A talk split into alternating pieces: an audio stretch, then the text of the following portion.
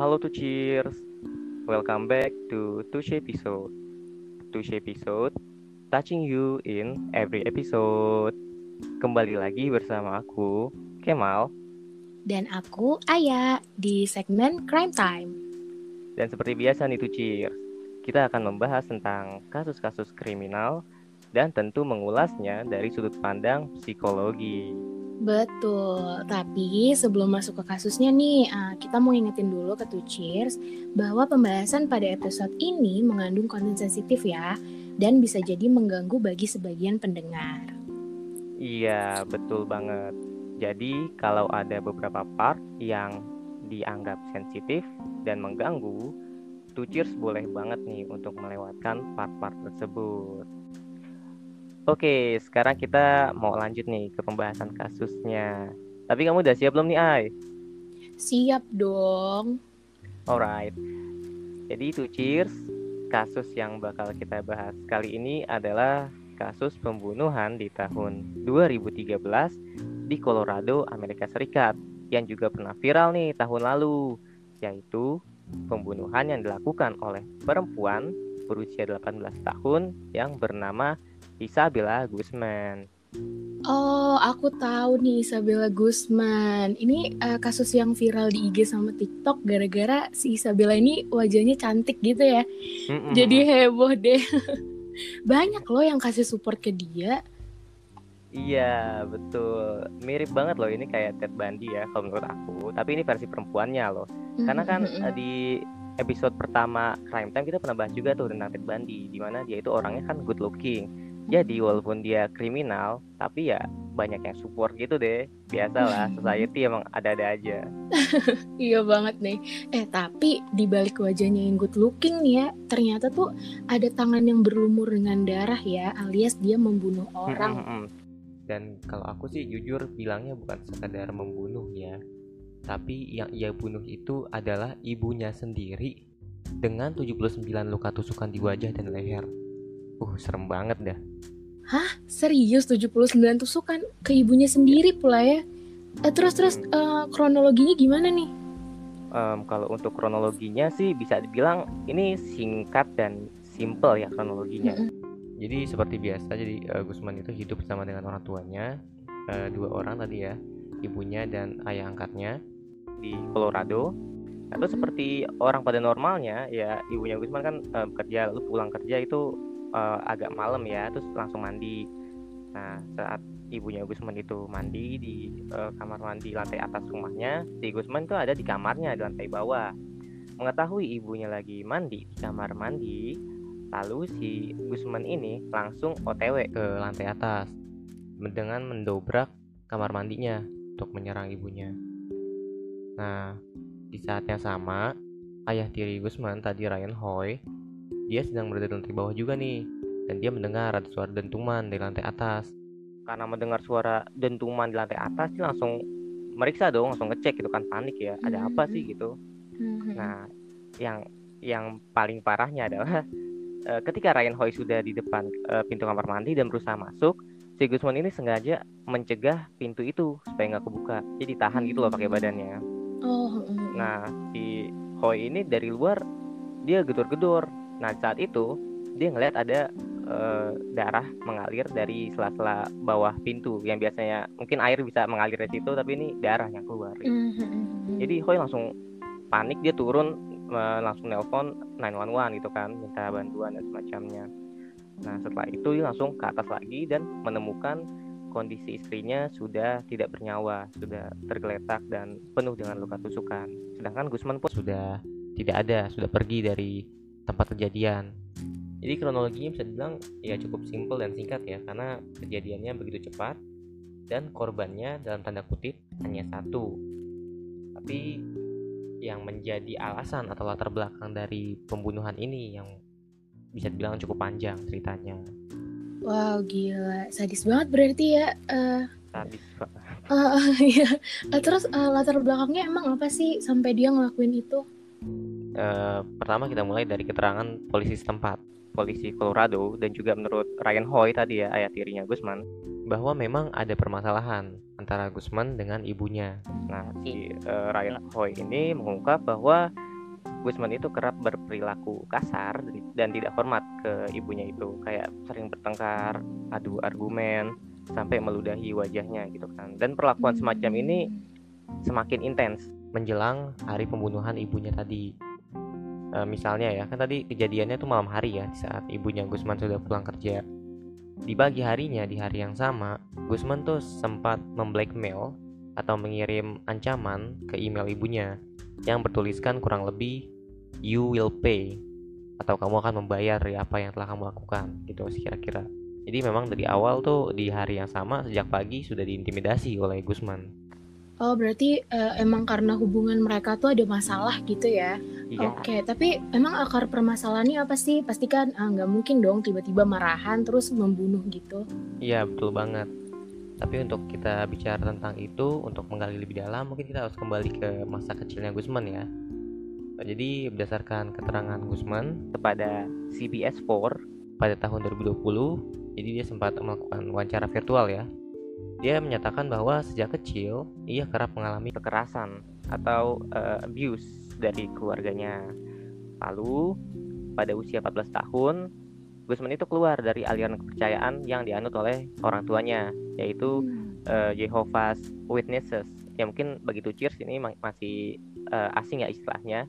Jadi Jehovah's uh, Witnesses itu aliran yang apa ya mungkin uh, aku nggak terlalu kompeten tapi mungkin uh, ini ya, aku sempat search juga jadi itu aliran kepercayaan di mana uh, ada apa ya orang yang ingin membangkit membangkitkan kembali nilai-nilai uh, kekristenan dari abad pertama. Mungkin lebih lengkapnya bisa di search di Google nanti oleh Cheers. Nah di usia 14 tahun si Gusman tuh keluar dari aliran kepercayaan yang dianut oleh orang tuanya. Makanya sejak itu bisa dibilang ya Gusman mengalami semakin banyak penolakan ya atau outcast dari keluarganya. Hmm. Nah terakhir yang jadi puncak dari permasalahan Gusman dengan ibunya adalah ketika uh, ibunya memutuskan untuk uh, menikah lagi dengan tadi ya Ryan Hoy ayah tirinya setelah ibunya itu bercerai dengan ayah kandung Gusman. Nah Gusman nggak setuju dan nggak suka dengan keputusan itu jadi semakin memuncak deh konflik antara keduanya. Oh, oke. Okay. Berarti uh, overall bisa dibilang kalau pembunuhan yang dilakukan Gusman terhadap ibunya itu karena uh, didasari dari pengalaman kelam yang dialaminya sejak kecil gitu ya. Jadi berdampak ke perilakunya gitu. Oke, okay. karena uh, kalau seingatku sendiri tentang kasus ini tuh Gusman ini didiagnosis uh, schizophrenia paranoid ya, di mana dia ini delusional dan berhayal tentang ancaman-ancaman yang sebenarnya tuh nggak ada dan belum ini bisa diperparah sama faktor resiko sih kayak pernah mengalami kekerasan di masa kecil perceraian orang tua dan lain-lain gitu hmm, mungkin bisa dibilang gitu juga ya karena kan hmm. uh, tadi yang seperti kamu bilang tuh ada faktor-faktor risiko kan hmm. itu juga dialami oleh Gusman ya Gusman mengalami hmm. kekerasan terus dia melihat perceraian orang tua dan semacamnya ya, hmm. jadi mungkin bisa dibilang gitu terus uh, mengenai schizophrenia paranoid yang dialami Gusman Iya, uh, dokter yang memeriksa Gusman setelah kasusnya ini, yaitu uh, dokter di pengadilan uh, Arapahu, uh, Colorado, itu bilang kalau Gusman itu sempat menganggap ibunya itu bukan ibunya. Jadi dia hmm. berdelusi kalau ibunya itu bukan ibunya dan dia menganggap ibunya itu adalah perempuan yang uh, dia yakini itu harus ia bunuh untuk menyelamatkan dunia. Wow, ya ampun sampai kayak gitu ya. Iya. Jangan-jangan ini nih yang membuat dia tuh tersenyum di pengadilan gitu karena dia ngerasa telah menyelamatkan dunia gitu. Hmm, I don't know, tapi ya bisa jadi ya. Tapi yang jelas dari senyumnya itu di pengadilan, ya akhirnya mm -hmm. dia viral di medsos. iya sih, kalau yang itu benar. Banyak yang terpikat oh, gitu. Iya bener banget. Anyway, berarti uh, Gusman ini nggak difonis bersalah dong oleh pengadilan karena kan dia mengalami gangguan kejiwaan. Oh iya pasti. Walaupun sebelumnya Gusman sempat difonis uh, atas perbuatannya itu. Dia difonis uh, tingkat pertama asal pembunuhan. Tapi ya setelah Gusman diperiksa dan diketahui bahwa Gusman mengalami skizofrenia paranoid, ya tentu dia difonis innocent atau tidak bersalah dan segera dikirim ke Institut Kesehatan Mental Colorado demi pemulihan mentalnya itu. Oh, oke. Okay. Uh, terus sekarang gimana nih kabarnya setelah menjalani perawatan mental? Aman kah? Masih berdasarkan keterangan Gusman dalam interviewnya tadi dengan CBS 4 di tahun 2020. Nah, saat itu dia sudah berusia 25 tahun ya. Dia mengaku kesehatan mentalnya sudah pulih. Sudah jauh lebih baik dan dia pun merasa tidak lagi berbahaya, baik bagi dirinya sendiri atau bagi orang lain. Ia juga mengaku bahwa andaikan ia bisa kembali ke masa lalu, maka ia tidak akan melakukan pembunuhan tersebut. Makanya hmm saat dia udah ngerasa uh, dirinya sudah stabil, ia berharap dapat segera dikeluarkan dari institut kesehatan mentalnya itu. Oh, syukurlah kondisi mentalnya udah pulih ya. Walaupun uh, butuh bertahun-tahun ya untuk pemulihan mentalnya, tapi tetap harus diperhatiin juga karena ini kan pemulihan jangka panjang ya hitungannya. Dan iya. setahu aku juga schizophrenia paranoid itu nggak bisa hilang 100% gitu. Jadi cuma bisa diredain gejalanya gitu. Iya, betul banget.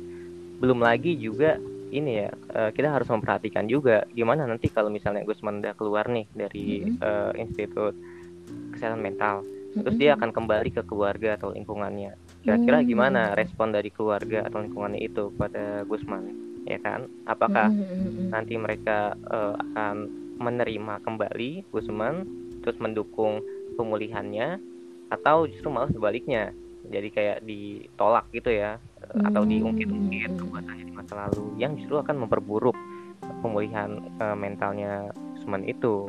Hmm. Benar benar benar benar banget. btw aku baru nyadar sesuatu loh. Jadi hmm. di, di kasus Gusman ini aku ngerasa ini punya kemiripan dari kasus-kasus crime time sebelum-sebelumnya. Oh iya, apa tuh? Ya, jadi kan kita sebelumnya udah pernah bahas kayak Ted Bundy gitu kan mm -hmm. Jack the Ripper sama yang baru banget kemarin kita publish juga yaitu mm Rian Jombang ya kan? Mm -hmm. nah jadi aku pikir ada beberapa persamaan nih dari kasus Gusman yang sekarang ini sama yang sebelum-sebelumnya. Misalnya mm. -hmm. uh, Gusman dapat support dari society karena wajahnya yang good looking. Nah, itu mirip sama kasus Ted Bundy. Nah, terus Gusman memiliki masalah dengan ibunya sejak dia kecil. Nah ini hmm. mirip sama kasus Rian Jombang, di mana hmm. keduanya memiliki traumatic event di masa kecilnya, terutama dengan ibunya. Nah yang terakhir, Gusman didiagnosis schizophrenia. Nah ini mirip nih sama Jack Ripper, walaupun sebenarnya pelaku uh, secara pastinya sih masih belum pasti juga sih siapa gitu, tapi ada dugaan bahwa pelaku Jack Ripper ini juga adalah seorang uh, schizophren. Jadi aku pikir wah ini semuanya kok ada di Gusman ya? Oh, oh iya juga ya. Mix up gitu ya kasusnya si Gusman ini. Nah iya juga. Makanya aku buat nyadar gitu. Ya itu sebenarnya just for your uh, information dan juga buat to cheers juga informasi aja sih. Oke oke. Alright. Oh iya, Kemal, selain kasus Gusman ini memberikan campuran fenomena dari kasus-kasus sebelumnya, tapi kasus ini juga memberikan pesan-pesan penting tahu. Apa tuh pesan-pesannya? Pesannya adalah don't judge the book by its cover. Nah, seseorang mungkin covernya good nih, tapi we never know what inside kan. Iya, iya, benar-benar. Aku kira kamu mau bilang oh ini kan uh, don't judge the book by its cover kayak hmm. buku matematika kan covernya menyenangkan padahal isinya rumit Wah, gitu kan benar benar ya. benar benar benar the book by its cover ya tuh Cir yeah. ini kali A ya mm-hmm. uh, pentingnya membangun hubungan positif dalam lingkungan keluarga gitu ya karena kan benar, benar. kita tahu kalau keluarga itu agen sosial pertama dan primer jadi penting mm -hmm. banget tuh perannya untuk mensosialisasikan nilai-nilai positif dalam menentukan perilaku seorang ke depannya dan memang aku ingat juga mm -hmm. nih ada aku pernah baca jurnal uh, aku lupa siapa pengarangnya mungkin Wen Shun Lee dia itu menulis hasil penelitian di mana kalau ada orang itu mengalami faktor risiko yang tinggi hmm itu semakin besar kemungkinannya menjadi orang yang melakukan tindakan kenakalan atau mm-hmm. penyimpangan atau kejahatan. Wow. Gitu. Jadi apa ya kayak mungkin nggak pasti ya, tapi mm-hmm. seenggaknya dari yang kita bicarakan di Gusman ya cukup terbukti kali ya ya. Iya benar-benar banget. Jadi emang uh, keluarga itu emang uh, apa ya faktor penting banget gitu ya dalam kehidupan seseorang gitu. Betul sekali ngomong-ngomong keluarga ini sebenarnya little joke sih tahu nggak kalau hmm. sekarang tuh lagi banyak meme Dominic Toretto Eh, apa tuh? Nggak tahu. Apaan tuh? Oke, yaudah kalau nggak tahu kita lanjut aja. Aduh, eh jangan dong. Nggak, jadi sebenarnya uh, emang lagi banyak meme tentang Dominic Toretto yang mengatakan family is uh, the strongest gitu. Jadi family the, the most important thing gitu. Hmm, Jadi okay. bicara tentang keluarga dan bicara tentang pesan tadi nggak mm. kerasa nih kita udah di akhir sesi segmen crime time hari ini. Ah iya ya ya waktunya berpisah nih sama Tucirs. Tapi nggak uh -uh. apa-apa karena kita bakal ketemu lagi nih di segmen-segmen selanjutnya. Tentunya dengan kasus-kasus yang lebih menarik nih. So stay tune ya Tucirs. Yap, betul. Dan juga thank you so much buat Tucirs yang sudah mendengarkan sampai akhir. Alright Tucirs, aku Kemal. Dan aku Ayah. Kita pamit undur diri. Don't forget to stay happy and stay hope and see you on the next Tush episode. Tush episode touching you in every episode. Bye. Bye.